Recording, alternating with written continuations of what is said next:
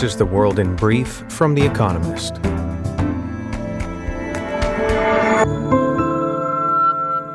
Our top stories. The leaders of the G7, a group of rich democracies, pledged their undeterred and steadfast financial and military support for Ukraine at an emergency meeting a day after a barrage of Russian missiles rained down on Ukrainian cities. In a joint statement, the group warned of severe consequences if Russia were to deploy chemical, biological, or nuclear weapons. Meanwhile, NATO's Secretary General, Jens Stoltenberg, has said his organization was not seeing any changes in Russia's nuclear posture. The IMF downgraded its forecast for global economic growth next year by 0.2 percentage points to 2.7%. Blaming efforts to manage soaring inflation, Russia's war in Ukraine, and China's slowdown, a report warned that a third of the global economy may tip into recession by next year. The forecast for 3.2% growth in 2022 remained unchanged. President Joe Biden will re-evaluate America's relationship with Saudi Arabia after the kingdom's decision to reduce oil production, a White House official said.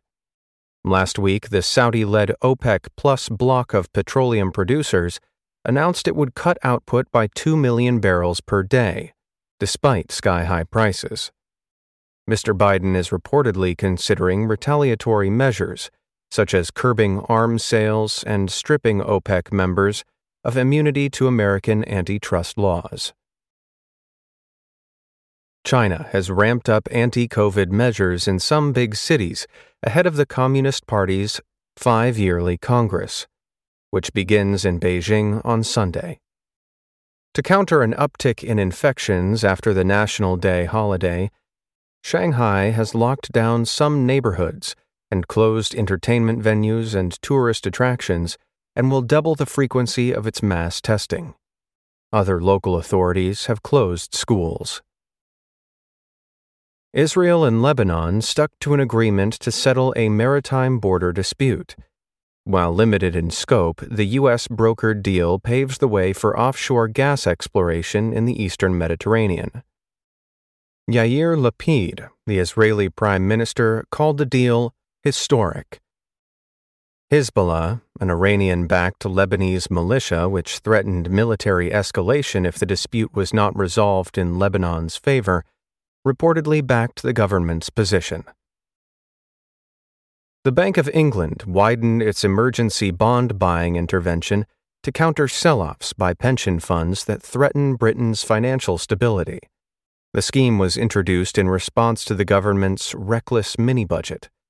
Separately, Britain's unemployment rate fell to 3.5% in the quarter ending in August, its lowest level in nearly 50 years.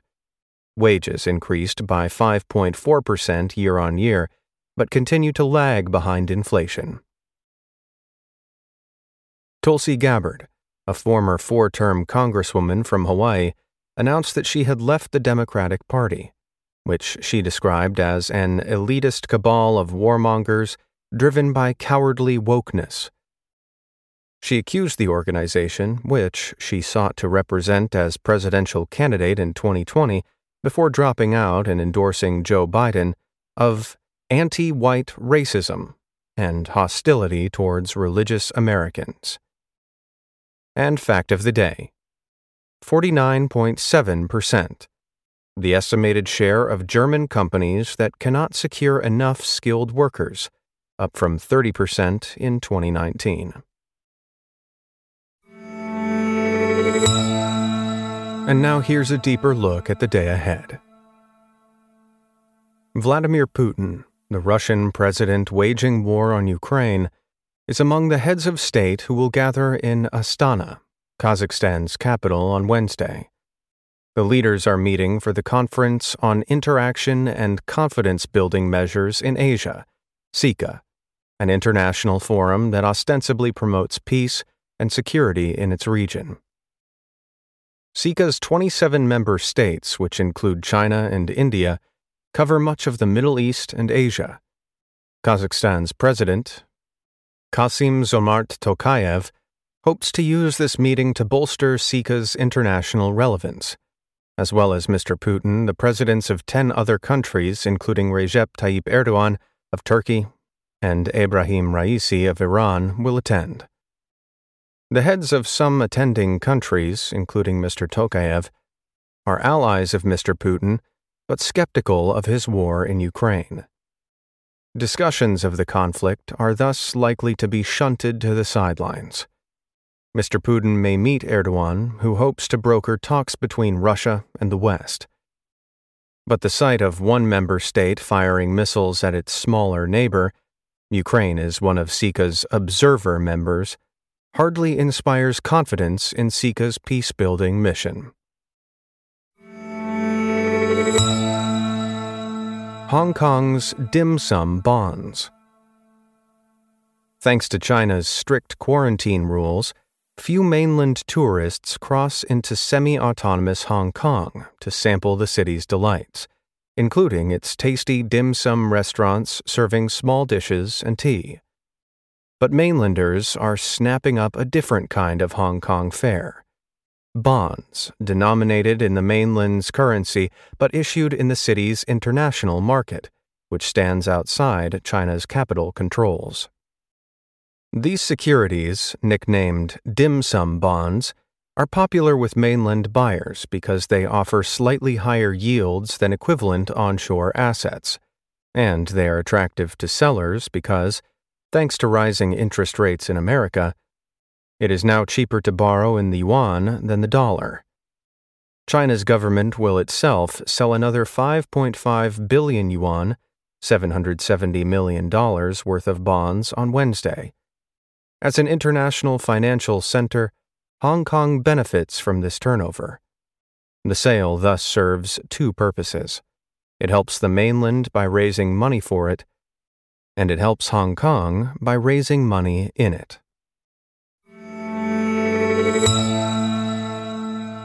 America's contentious national monuments. On Wednesday, President Joe Biden is expected to declare federal protection for the first national monument of his presidency at Camp Hale High in Colorado's Rocky Mountains. During the Second World War, the Army's 10th Mountain Division learned to ski and rock climb there before being deployed to the European Alps.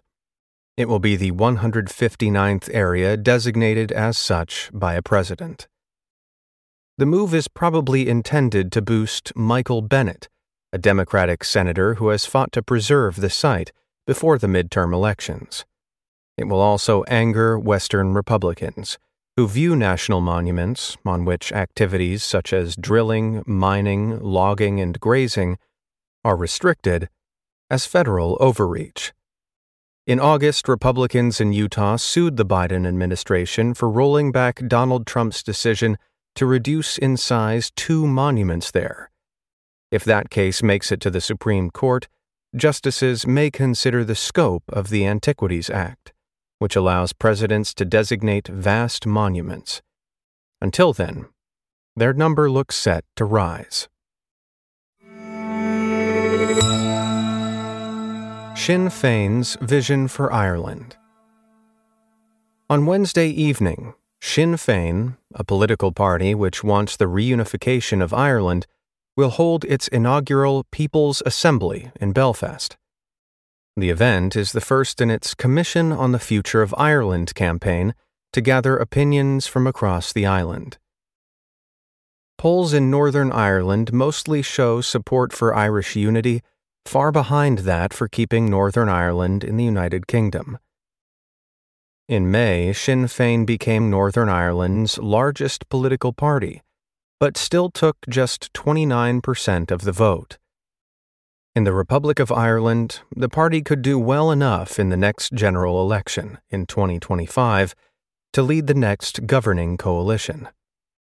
Despite this, and the party's pledge that the Commission will engage with Protestants, Loyalists, and Unionists, Wednesday's event is likely to see a few hundred Republicans mostly talking to each other, Persuading voters to switch parties is hard. Getting them to switch countries is even harder.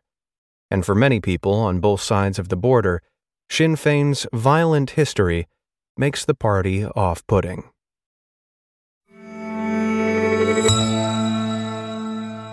Warhol's copyright battle. A First Amendment creativity quarrel arrives at America's Supreme Court on Wednesday. The case pits a photographer, Lynn Goldsmith, against the Andy Warhol Foundation for the Visual Arts, AWF, which controls the late artist's estate. In 1981, Miss Goldsmith took a photograph of Prince, a musician. Three years later, Vanity Fair, a magazine, licensed the black and white image from Miss Goldsmith and commissioned Andy Warhol to use it as the basis of Purple Prince, a colorful screen print.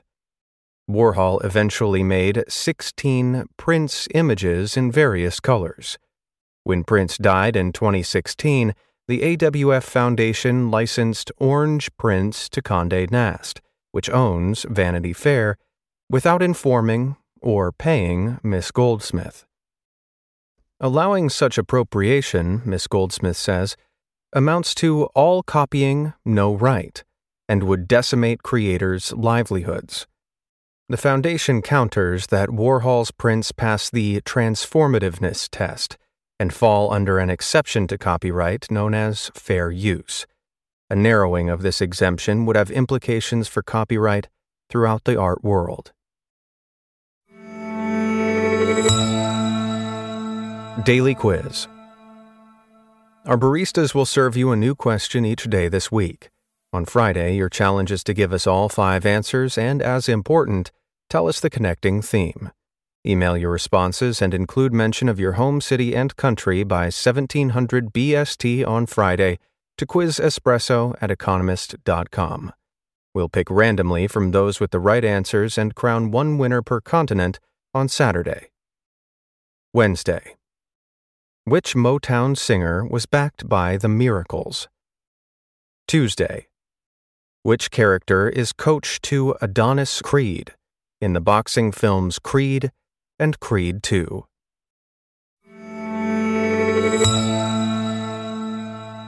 Finally, here's the quote of the day from Luciano Pavarotti, who was born on this day in 1935. If children are not introduced to music at an early age, I believe something fundamental is actually being taken from them. That's the world in brief from The Economist available three times every day of the week. You can also hear interviews and analysis from our journalists, including our current affairs podcast, The Intelligence, on your podcast app. And subscribers to The Economist have access to each week's full edition in audio. Just download the Economist app to start listening.